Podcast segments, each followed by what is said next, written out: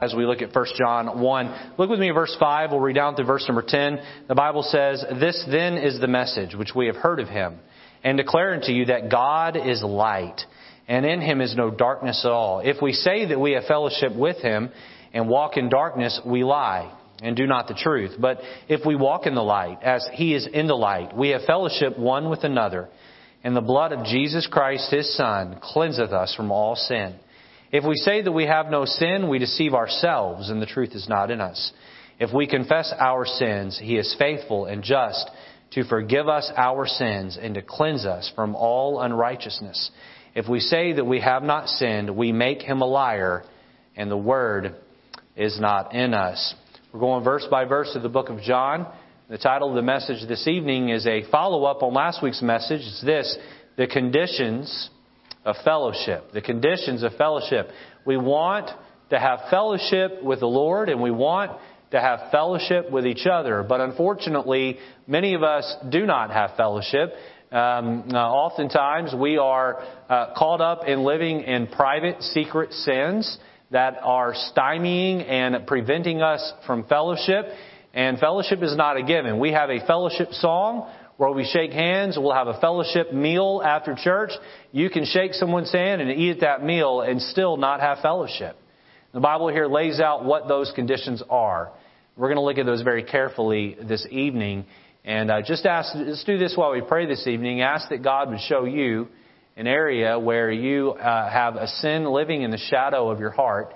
The Lord would help you to see that and deal with it this evening and so that you can have a pure and more real and rich relationship uh, with, uh, with, with the Lord and fellowship with Him and each other. Let's pray this evening. Lord, help us as we look at these truths in the Bible.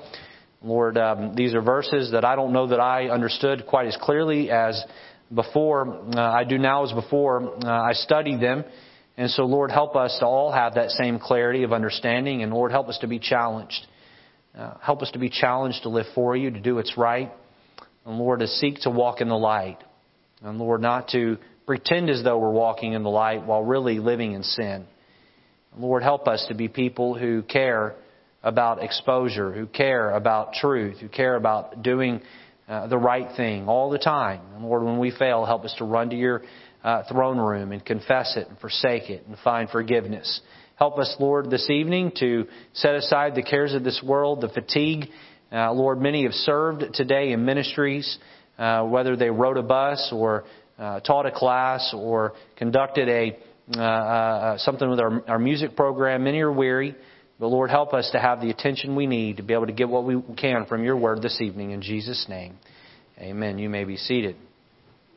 Well, to set the stage for the uh, message this evening, let's go back and look at the first four verses of John so that we better are prepared for it. Look back with me in 1 John chapter 1 and verse 1. It says, That which was from the beginning, which we have heard, which we have seen with our eyes, which we have looked upon, and our hands have handled of the word of life. For the life was manifested, and we have seen it, and bear witness, and show unto you that eternal life which was with the Father, and was manifested unto us.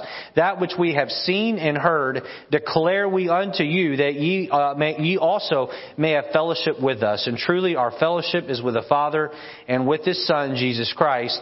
And these things write we unto you, that your joy may be full. Uh, we saw how that God is, last week, our Maker. We saw how that God is our Maker. Look back at verse 1. Notice there it says, that which was from the beginning. That which was from the beginning. Uh, Pastor Morales sent this to me after uh, the, the service last week. I wish he would have sent it to me prior to the service. I would have used it, but that's okay. We're going to throw it in here now. Uh, this is clever. The Lord Jesus didn't start when start got started. He started the start. He is the beginner who began the beginning before the beginning, beginning began to be. That was so complicated I can't even read it off the paper. Let me read that last part again. He is the beginner who began the beginning before the beginning began to be. He is eternal. He is ageless. He has all the authority to tell us how to live and what to do, not only because He made us, but because He has saved us. He is our maker. Not only did He make us, He made the fellowship between us and Him, you and Him, me and Him, and between uh, that we have with each other as brothers and sisters in, in Him. And so He created fellowship. I, I am of the opinion, and again, I'll express this as my opinion, but I'm of the opinion that God made Adam and Eve because He longed to have fellowship, uh, uh, intimate fellowship with His own creation. He made Adam and Eve different than He made the animals. He gave them a moral conscience and a moral choice so that every day Adam and Eve walked past that tree and chose not to eat it, uh, he could have fellowship, perfect fellowship with him. And then God gave Adam and Eve children, and here we are all of these millennia later. We're all the children of Adam and Eve. We're all, uh, some of us are different colors and from different families and backgrounds, but we're all related. We're all one race, the human race, and God wants us who have been redeemed to have fellowship with each other. He is the maker of fellowship. Last week we looked at our maker. We also looked at his manifestation. Look back at verse 1 and 2. That which was from the beginning, which we have heard, which we have seen with our eyes, which we have looked upon, and our hands have handled of the word of life. Verse 2, for the life was manifested, manifested, and we have seen it and bear witness and show unto you that eternal life which was with the Father and was manifested unto us. Now this will play in the sermon this evening, but Adam and Eve had perfect fellowship with God and they had a perfect marriage. They had perfect fellowship with each other. Never once did Adam uh, uh, usurp his authority in a way. In fact, he really didn't have authority prior to the fall, but never once was Adam rude or mean or condescending toward Eve, and never once did Eve nag Adam. All the men in here, can I get an amen about not being nagged? Amen? Uh, there was no honeydew list in the Garden of Eden prior to sin. And uh, um, uh, I heard someone say one time, well, uh, where would men be without women? And the answer is still in the Garden of Eden. That's exactly where we'd be. We'd still be living in perfection, and all the women are not going to listen to anything I say the rest of the message. That's a joke, folks. That's a joke. Um, but uh, where um, uh, Adam and Eve had a perfect marriage, and they had fellowship with each other, they had fellowship with the Lord, and then sin entered the picture, and fellowship was broken. And so, what did God do to rectify the situation? He took His only begotten Son and He wrapped Him in flesh. He picked the womb of a virgin woman named Mary and he sent Jesus here. And Jesus became a man and uh, he uh, selected 12 disciples who he were, were really his inner circle and then an even deeper inner circle in Peter, James, and John. And what did he do? He showed them what fellowship looked like. He showed them what fellowship was supposed to be. Both how to commune with God and how to commune with each other horizontal, but first vertical. And here we have the manifestation of fellowship. Number three, we looked at our message. Verse three says, that which we have seen and heard declare we unto you. We made the point last week that if you've really spent time fellowshipping with Jesus, you can't help but tell others about Him. You don't have to worry about being shy or having all the answers. It's, look, I don't, I can't answer every question you have and I don't know all, how to dot all my theological I's and cross all my theological T's, but this one thing I know, once I was blind, but now I see. Once I was lost, but now I'm found. Let me take you to the one who knows everything, including my sin, the one that saved my soul. I have seen and I have heard the Lord and I must declare him unto you. Then number four, last week we looked at our meaning. What is the purpose of fellowship? The purpose of fellowship. Look at verse 3 and 4. That which we have seen and heard declare unto you, that ye also may have fellowship with us. And truly our fellowship is with the Father and His Son Jesus Christ. And these things write we unto you that your joy may be full. I sat on the couch of a family that does not attend our church uh, very often this past Tuesday, and you, none of you here would know them, but they um, uh, they're having some issues with their teenage son, and so I sat there on the couch with them and their teenage son, and I I said to them, I, I asked the teenage son, I, I said, life is all about relationships. How are your relationships? How is your relationship with your parents? Not very good. How is your relationship with your teachers at school? Not very good. Uh, what kind of grades are you making? I'm not even trying. Well, how are your relationship with the kids at school? Well, I get bullied and picked on. I said, then your life must be pretty crummy. And he said, my life stinks. My life is terrible. I didn't ask him, how was your relationship with God? Because I could see right through how his relationship was with God. You see here in this verse, we have a trifold relationship. There's with each other mentioned first, but where does this relationship work? It works first when our relationship with God the Father and God the Son is right. God the Father and God the Son is right. Last week we compared that to a bicycle chain. And we said if you don't have the chain on the front spoke, it's not going to be on the back spoke. Or on the front wheel, it's not going to be on the back wheel. And you can't have fellowship this way if it's broken this way. And you can't have fellowship this way if it's broken this way. And so we need to make sure that we're walking with the Lord and we're walking right with each other. If you are holding a grudge against someone, even if they mistreated you, if you're uh, uh, carrying a hurt in your heart and you're not dealing with that and you're allowing that thing to fester and boil I promise you, your prayers are bouncing around the room and they're not landing in the ears of the Lord. He has shut you out. He's not listening to you, and you need to make sure that you have those connections right. We also looked at our contentment, and he says in verse 4, he says, the reason why we declare this to you is that we want your joy to be full.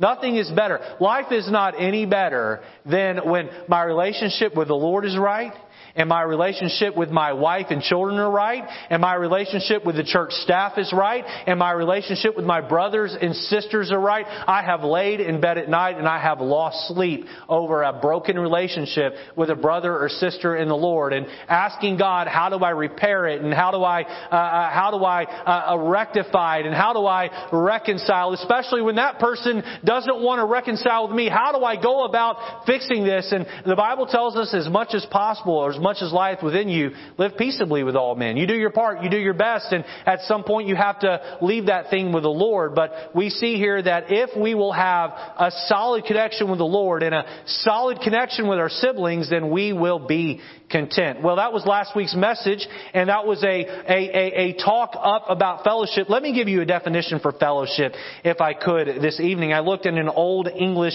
dictionary that would have come from about the time the King James Version of the Bible was translated into English. And here is how the word fellowship is defined. Communion, intimate familiarity. Communion, intimate familiarity. It is a, it is two people who share the same spiritual and social fabric. They are aiming for the same thing. And the deeper they are united in their goals and desires, what you find is the deeper they become, uh, uh, uh, the deeper fellowship they enjoy. They, they challenge each other to reach the goal, to meet the mark. How do we find that fellowship? We find that fellowship when we walk with God and that uh, walk is unimpeded by sin. It is walking with others so as to sharpen each other spiritually. It is guiding each other through the hard times. It is praying for each other. It is being open and honest with each other for the sake of carrying each other's names to the Lord in prayer.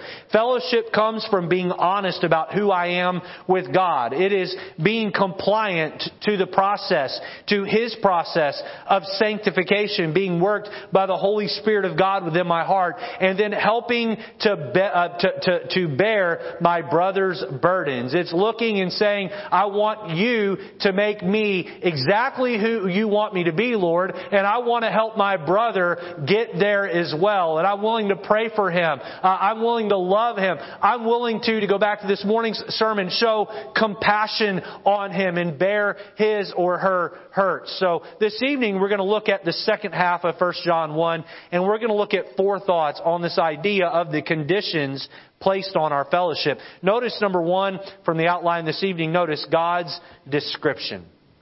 God's description. Look down with me at 1 John chapter 1 and verse number 5. When I pause, read the next three words together with me. Ready? This then is the message which we have heard of him and declaring to you that God is light, and in him is no darkness at all. God is light. Now, God the Father and God the Son are described as being light. John chapter 8, uh, verse 12, Jesus says here, I am the light of the world. He that followeth me shall not walk in darkness but shall have the light of light. In heaven, there will be no darkness because God, the light, will fill every corner of heaven. Uh, Revelation 22:5 says this, and there shall be, uh, and there shall be no night there, and they shall, uh, there, and they need no candle, neither light of the sun, for the Lord God giveth them light, and they shall reign forever and ever. Picture a God sitting on a throne in heaven, and He is light. His light is so bright that it fills every corner of heaven. And if you've studied the Bible and you know how big heaven it is, wow, that is a big God, and that is a bright God. He is light. In Him is no darkness at all. Uh, uh, uh, light represents what is good, just, and right. Darkness represents what is evil and destructive. Let me say that again. Light represents what is good, just, and right. Darkness represents what is evil and destructive. John chapter 3 verse 19 says this, and this is the condemnation that light has come into the world and men love darkness rather than light. Why? Because their deeds are evil. Why do men love darkness? rather than light because their deeds are evil. Uh, uh, sin thrives in the shadows. Sin thrives in the shadows. Where, uh, when are homes usually burglarized? When are banks generally, or uh, the, the vaults of banks robbed? They're robbed, uh, they're, the uh, thievery happens under the shadow of night. Murders happen under the shadow of night. And we see here that sin thrives in the darkness. Now let me just say this here, that if you've had something bad happen to you, God is light and in Him is no darkness at all. God did not do that evil to you. Now God may have uh, taken His hand of protection away like He did on Job and allowed Satan to do the evil to you, but God has a purpose and a plan for that. God is light. Let's look at uh, a description of light this evening. Notice letter A, light's preeminence. Light's preeminence. Darkness is the absence of light. When light enters a space, darkness disappears. Darkness cannot exist where light desires to be. If we were to turn all the lights off in the auditorium this evening outside of the lights that would be coming in through the windows, darkness would fill up this room rather quickly. But as soon as the light switches were turned back on, darkness would have no choice but to leave. Why? Light carries the preeminence. Light is the deciding factor. Darkness cannot drive light away. Light drives darkness away. Why? Because light is superior. Light is preeminent over darkness. Light is uh, the choice, uh, uh, uh, uh the, the, choice uh, of the two. And so light is preeminent. God is more powerful than Satan. Satan represents darkness and God represents light. His righteousness drives away evil. It pushes it out of the shadows. It makes the shadow go away because light is preeminent. Letter B, notice light's purification Light's purification. Now, UVC light, one of the three types of ultraviolet light, is commonly used in air purification. When properly utilized, the invisible form of light can safely kill germs, mold, mildew, and in some cases even bacteria and viruses because that is the power of light. It has the power to purify. Back before we had washing machines that worked the way they do today and uh, the common laundry system, and even still today some folks do this, they will hang clothes out to dry outside. How many of you ladies and or men that do the laundry hang your clothes up outside? And what you'll see is that there is a there is a scent that you get from clothes that are hung outside. And uh, uh, uh, there are people who use light to to clean something, help clean something up as part of that. But on a more practical standpoint, when we talk about light's purification, it, listen, if I want to clean a room, I turn all the lights on as bright as I can. If I was going to come in here tonight after the service and after everyone left and I was going to vacuum this room, I wouldn't do it in the dark.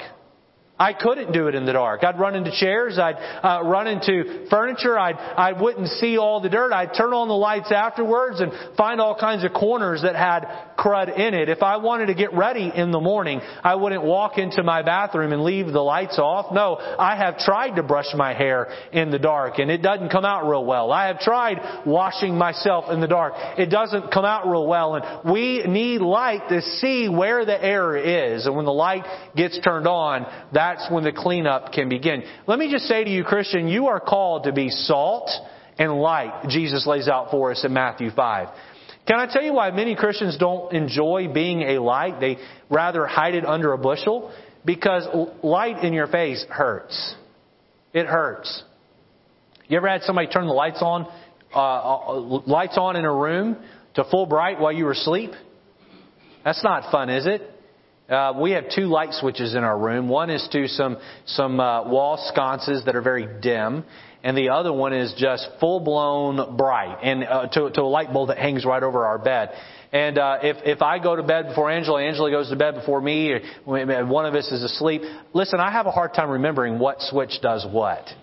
And I come in that room and I, I'm a boy, I go out a 50-50 shot at getting this light right and turning the right one on. I don't want to wake up my wife. That would not be good. And, and, uh, uh, uh, and sometimes you turn on the wrong one. Nobody likes light coming in their face and waking them up. And listen, when someone is living in darkness and sin and they're enjoying their darkness and sin, and here you come Christian to work with the song of the Lord in your voice. You're singing one of the songs that Pastor Morales led us in, uh, uh, uh led us in on Sunday, you come in on Monday with that song in your voice and you sit down at the break room and you open up the light of God's Word and you begin to read it. You know what it does? It begins to irritate people who don't want the light.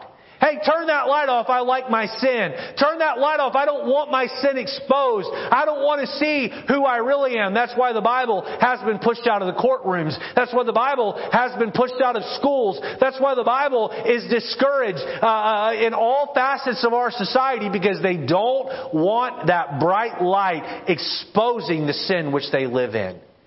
What does light do? It purifies. It gives us the chance to clean things up. Letter C, light's production light's production. Trees and plants take sunlight and through the process of photosynthesis turn sunlight into vegetation. When you pluck an apple or an orange or uh, even um, a vegetable, a green bean sprout, off of its vine or off of its stalk or off of that tree, and you place that in your mouth, you are in part eating sunlight. You're eating sunlight. Uh, that soil has taken the sunlight as it's hit it, and it's turned that sunlight into edible food that you can enjoy. Not only does it produce things that are edible, it produces things that are beautiful. And when we let the light of God's Word shine brightly into our lives, when we walk in that light, not only uh, uh, uh, do we give Him the preeminence, not only are we purified and cleaned up, we also begin to produce the fruits of the Spirit for the Lord.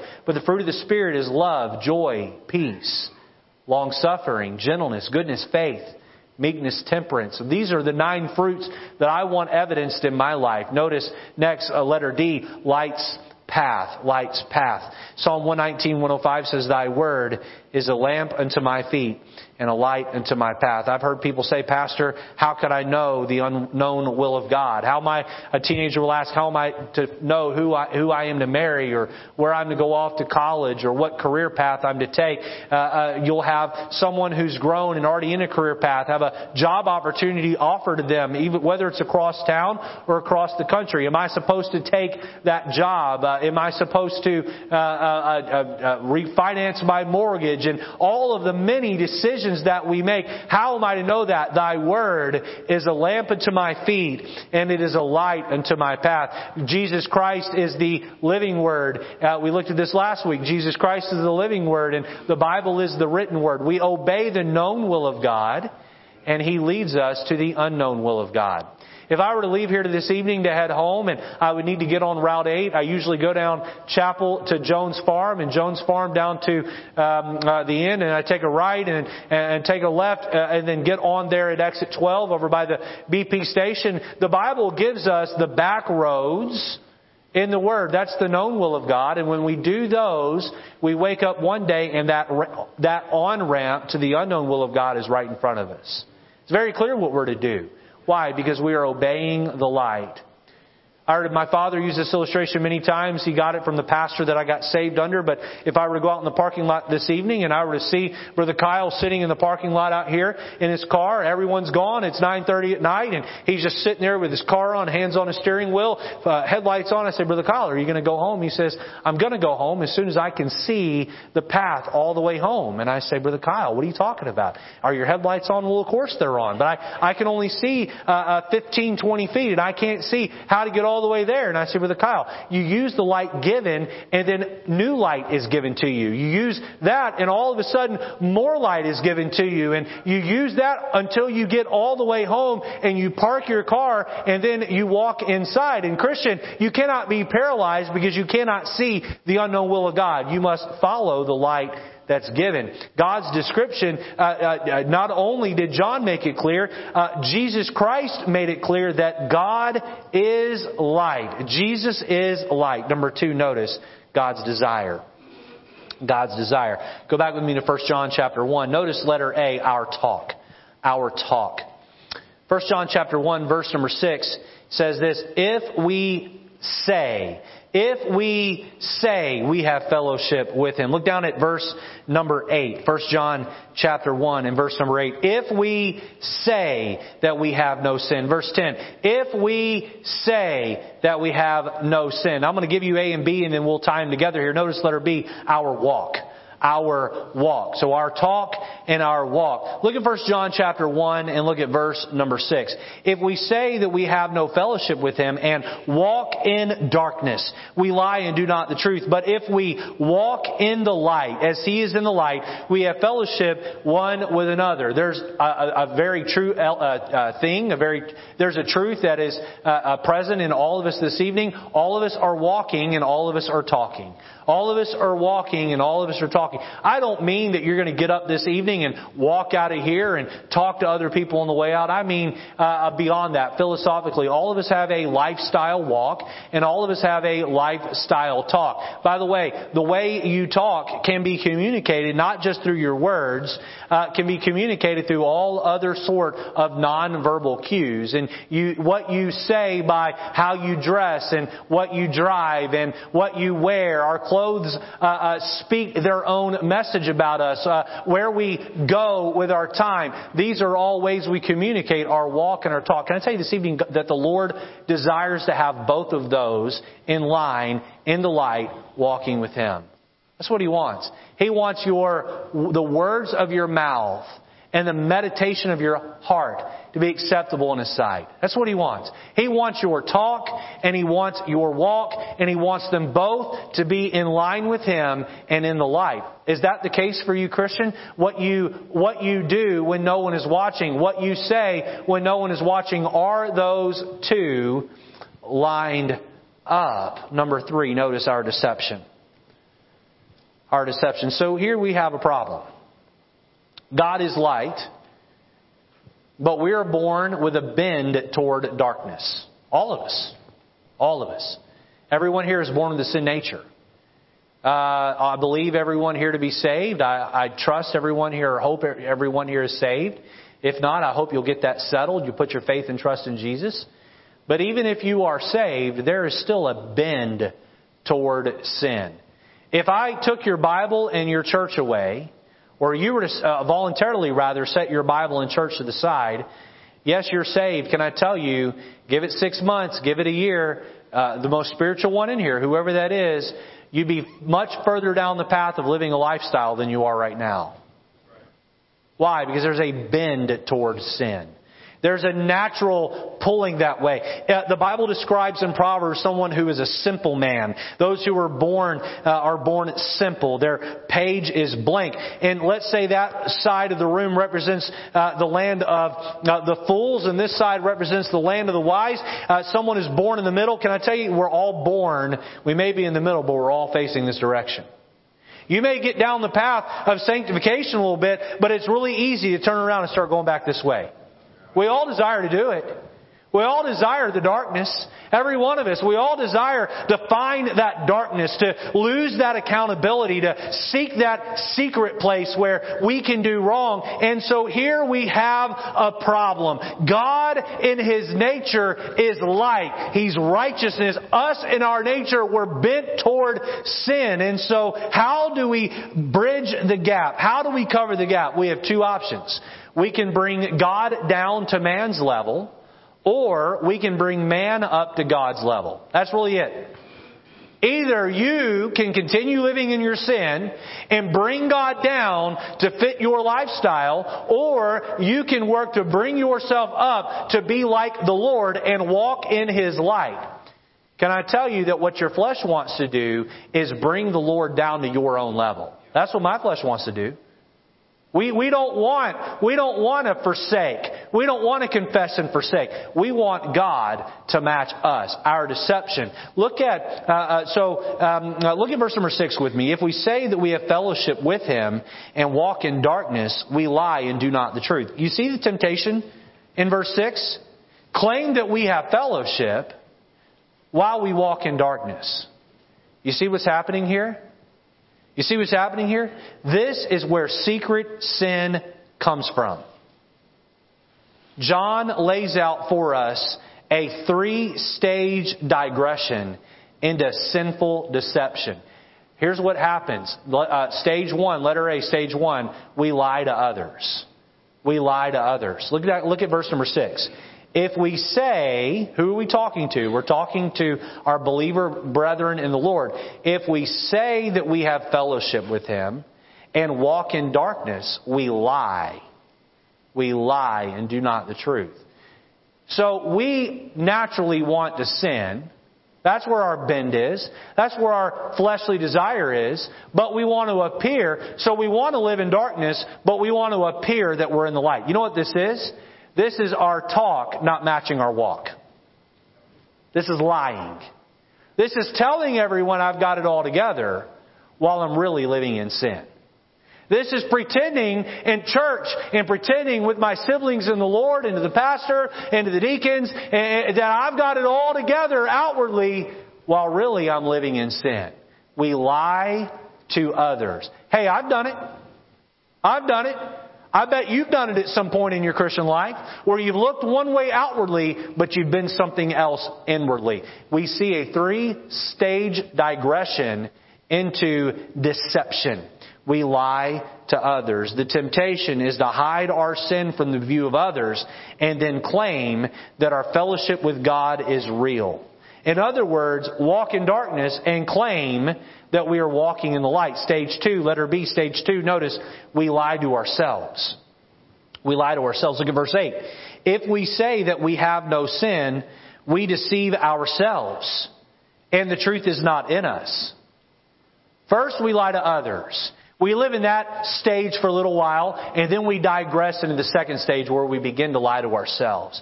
Oh, we know that it's a sin mentally, but spiritually, we've become so calloused and our hearts have become so hard that we have emotionally dismissed it as sin.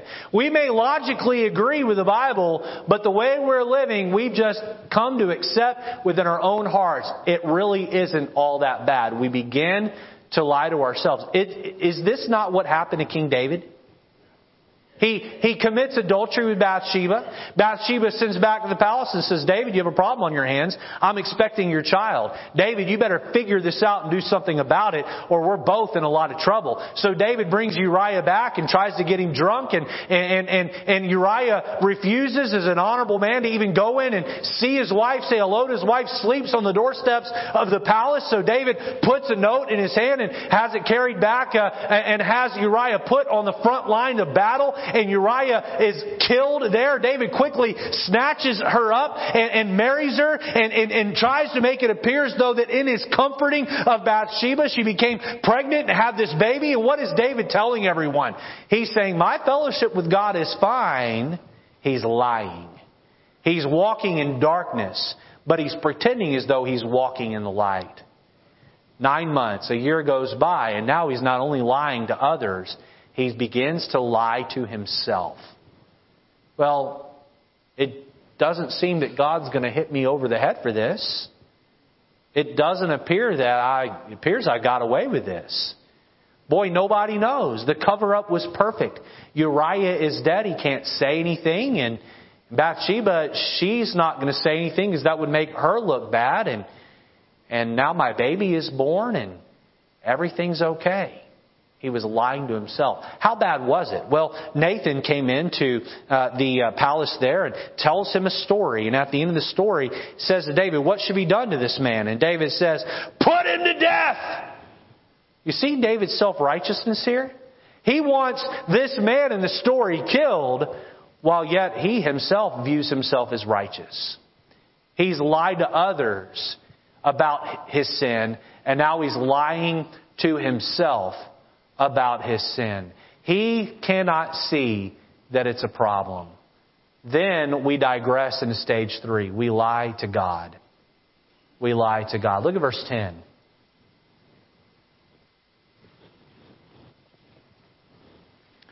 The Bible says, if we say that we have not sinned, we make him a liar, and his word is not in us. Does, does, does this verse mean that we actually convert God into a liar? Well, no, clearly not. The Bible tells us in Titus that God cannot lie. Uh, but we attempt to bring God down to our level. We attempt to, instead of bringing ourselves up to walking in the light, now we want a religion where God is brought down to live in our darkness. You see how this is a problem? We want to claim that we have fellowship with God while we continue to live a corrupt and sinful lifestyle. And that God has just now accepted that as being okay.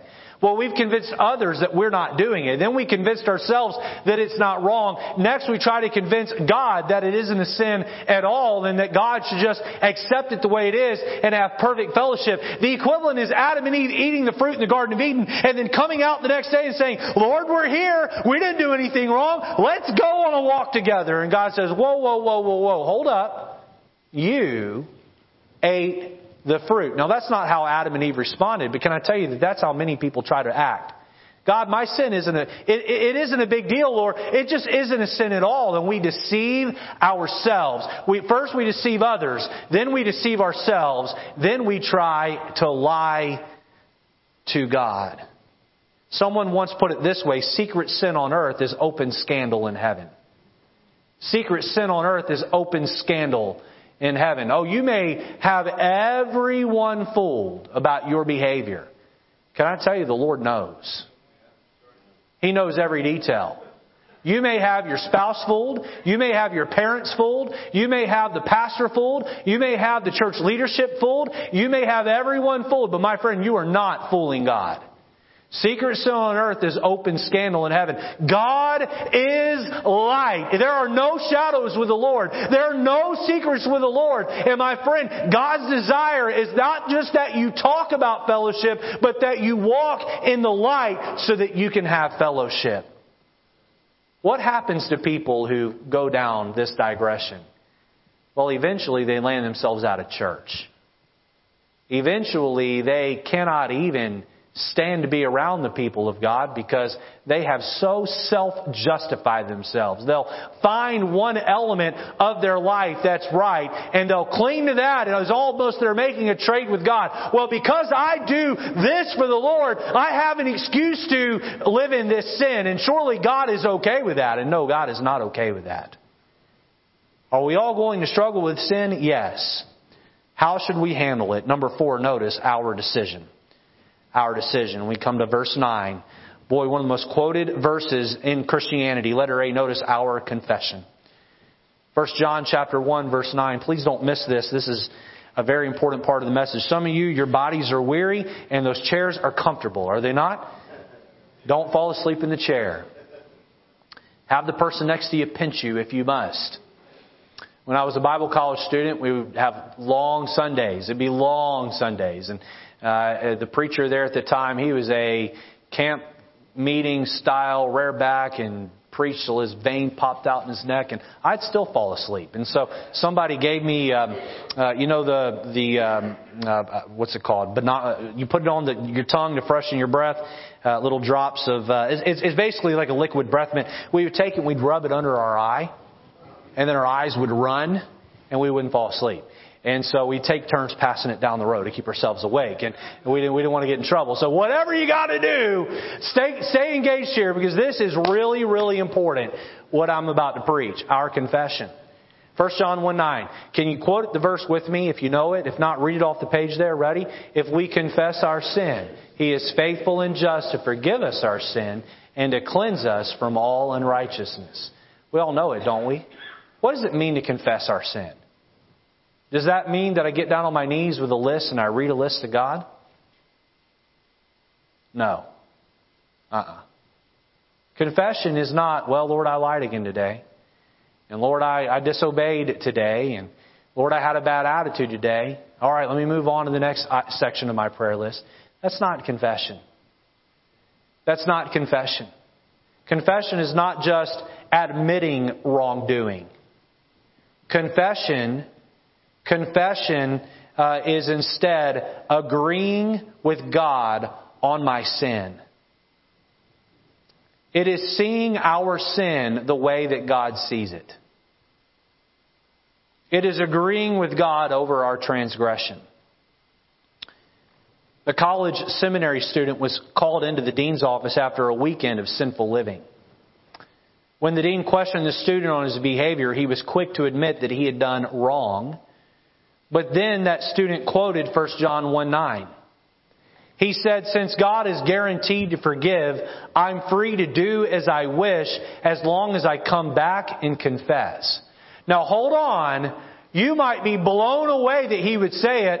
Hey, we all live that way sometimes, do we not?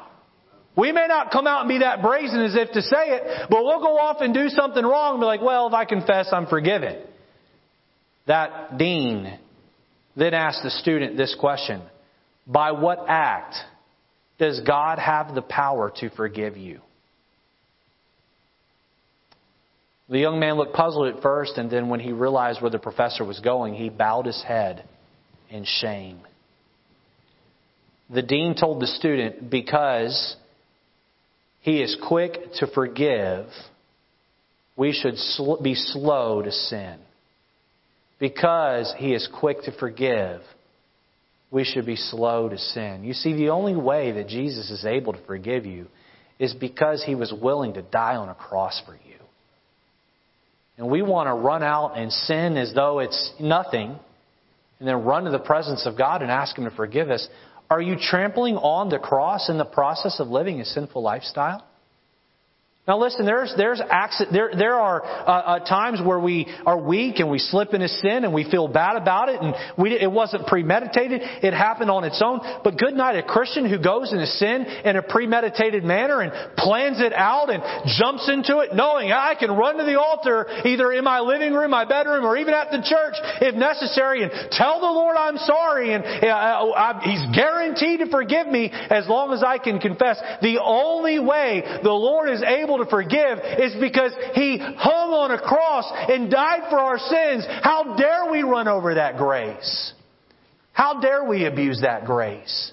Oh Christian, may we be slow in our sin. May we be quick uh, to tell the Lord uh, that we're sorry. May we mean it with all our heart. May we take the approach that David took in Psalm 51 when confronted with his sin and he agreed with God on his transgression. He saw what it did to uh, uh the future Savior and he said that uh, you want sacrifice, or rather you want a sincere over sacrifice. You want a repentant heart. May we truly not only confess, but may we begin to put together a plan to turn away from and leave. Letter B, notice his commitment.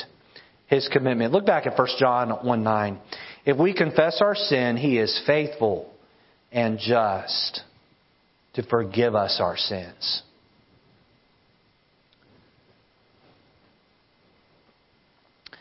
I don't know of a more reassuring and comforting verse in the entire Bible for a Christian than that. To know that when I really truly am sorry over my sin, and I come to the Lord and I take the time to acknowledge my wrongdoing, and I see it for what it is, to have the guarantee that He's going to forgive me every time, wow. I'm blown away. Being totally honest and transparent. Jesus told the disciples in Matthew 18, He said, If your brother offends you 70 times 7, you're still to forgive.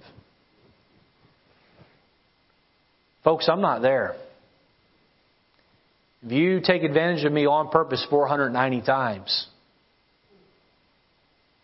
boy, well before we get to 490, I'm going to really have to go to the Lord and have Him fix my forgiver.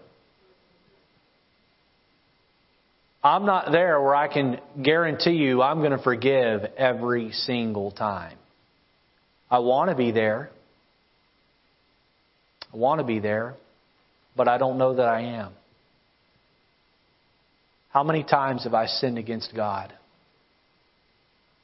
And I've come crawling back on my knees. And through tears and anguish, I've told him I'm sorry.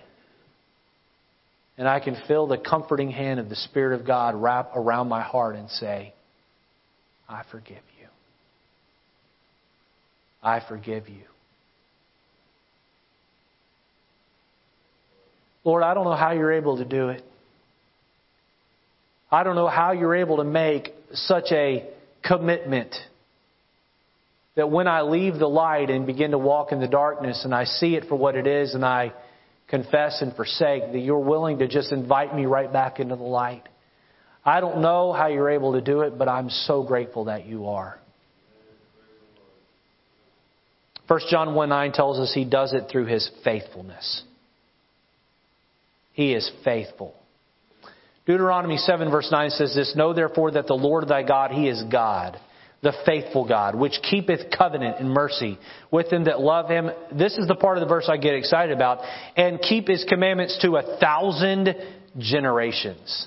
You know what? He's faithful. A thousand generations removed from that verse, he's still faithful. He's a faithful God. And He's made a covenant with us. Hey Christian, if you'll, if you'll confess your sin, if you'll agree with God over the, uh, the, the error, over your transgression, if you'll agree with God over the darkness of your life, and you'll turn from the darkness to walk in the light, He will, He will forgive you every single time. Boy, if that doesn't move your heart, if that doesn't stir your soul, if that doesn't give you a reason to shout, then something, my friend, is wrong with you. The Lord loves us. He's willing to forgive us, not because we're worthy of it, because He's faithful. The word just in this verse means this. It means, it means one who is qualified by his own integrity. One who is qualified by his own integrity. He's just. You know what? He is worthy of forgiving us. Because he never dropped the ball. He always did what was right. Lastly, letter C, notice our cleansing. Our cleansing. Go back to 1 John chapter 1 verse 7 with me here. But if we walk in the light as he is in the light, we have fellowship one with another. Look here. And the blood of Jesus Christ, his son, cleanseth us from all sin. You know what this is, verse 7? This is the cleansing that happens the day we get saved. This is a one-time transaction. This is our re- eternal redemption, and this happens only once. Now look at verse number 9. If we confess our sin, He is faithful and just to forgive us our sins and to cleanse us from all unrighteousness. I've heard people use this verse in soul winning, and I, I know they're well meaning. Verse 9 has nothing to do with God saving a soul uh, at salvation. Verse 9 is written for the Christian. Verse 7 is written for the lost. Verse 9 is written for the Christian. Uh, what is verse 9? Verse 9 is a paternal cleansing. This is, hey, I'm a child of God and I blew it, and God comes along and says, I'm going to forgive you again and again and again. Each time I break fellowship with the Father, I come to Him, I confess it, and He forgives. Really quick here, I use this when I'm out soul winning and I lead someone to the Lord and I'm explaining to them eternal security. I take them to John chapter 1 verse 12 that says that we become the sons of God. I like that verse in Spanish especially because the word become is the word convertir or to convert into. We convert into the children of God. We leave uh, uh, uh being children of the devil and we become, we convert into uh, the children of God. I, I love that thought and here's the idea. If my son were to do something atrocious as an adult and disown me and, and go through a, even a legal divorce process and change his name and commit some crime and fly to another continent and disown me, uh, guess what? Fellowship would be broken, but sonship can never be broken. Once you've been adopted into the family of God, that sonship is permanent and that daughtership is permanent. Yes, fellowship with God can be broken over sin, but sonship with God can never be broken. Once you've been adopted into the family of God, boy, whether or not you like it, that, that relationship, that union is permanent. But we may come and we, we, we sin and we do wrong, and guess what? That fellowship, not relationship, sonship, that fellowship is broken. And God says, if you'll come to me and confess it, I will forgive. I will forgive. I finished the sermon with an illustration. We'll forego John 13. Back in the 1800s, there were a couple of country boys who loved to play a prank on Halloween. They'd go into the backyards where the outhouse was and they'd wait till dusk and they would move the outhouses over three or four feet as to uh, uh, cause someone to walk into the hole in the ground where the outhouse was to be. Or rather, I'm sorry, I'm messing this up. They would tip over the outhouses. So they'd go and they'd push over the outhouses under the cover of, of the dusk or the darkness. And they would do this in random neighbor, random homes. They never hit the same home two years in a row, but they loved to tip over these outhouses and just create a lot of ruckus. And they're junior high boys, high school boys. They thought it was funny to do so. Well, one farmer uh, uh, saw this coming and knew that it was probably his year, so he went and he moved his outhouse over about four feet and so these boys, they backed up and they got a running start in order to push over the outhouse. But instead of getting to the outhouse, they first got to the hole and they landed into the hole where the outhouse had been, and uh, and, and the hole was deep as outhouse holes were, and so they're up uh, chest high uh, in what was in that hole and covered in feces and just just reeking and stinking and uh, had nowhere to go, and and uh, everyone they couldn't go to anyone's house because it, it would be obvious who it was, and so they were forced. These brothers were forced to walk home covered in that slop and that dung and that mess. Well, the dad knew that someone in the neighborhood had been doing this, but he didn't know it was his own sons. In fact, he had confronted them and they had lied about it. But now they had no choice but to go face the music at home. They walked up to their home and dad saw them and said, Mm hmm. You've been lying to me. How many years have you done this, boys? They had to confess and come clean. Dad took the boys out back. He had them stripped down. He had them put their clothes in the burn pile.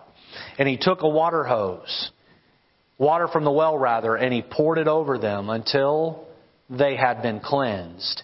And once they had been cleansed, they were, and punished, they were welcomed into fellowship inside the home. Boy, Dad wasn't letting them in like that. Now, this is a crass illustration.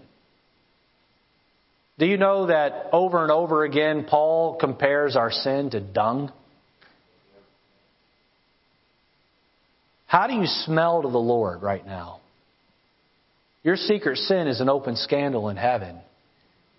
You can't walk into the presence of God and have any,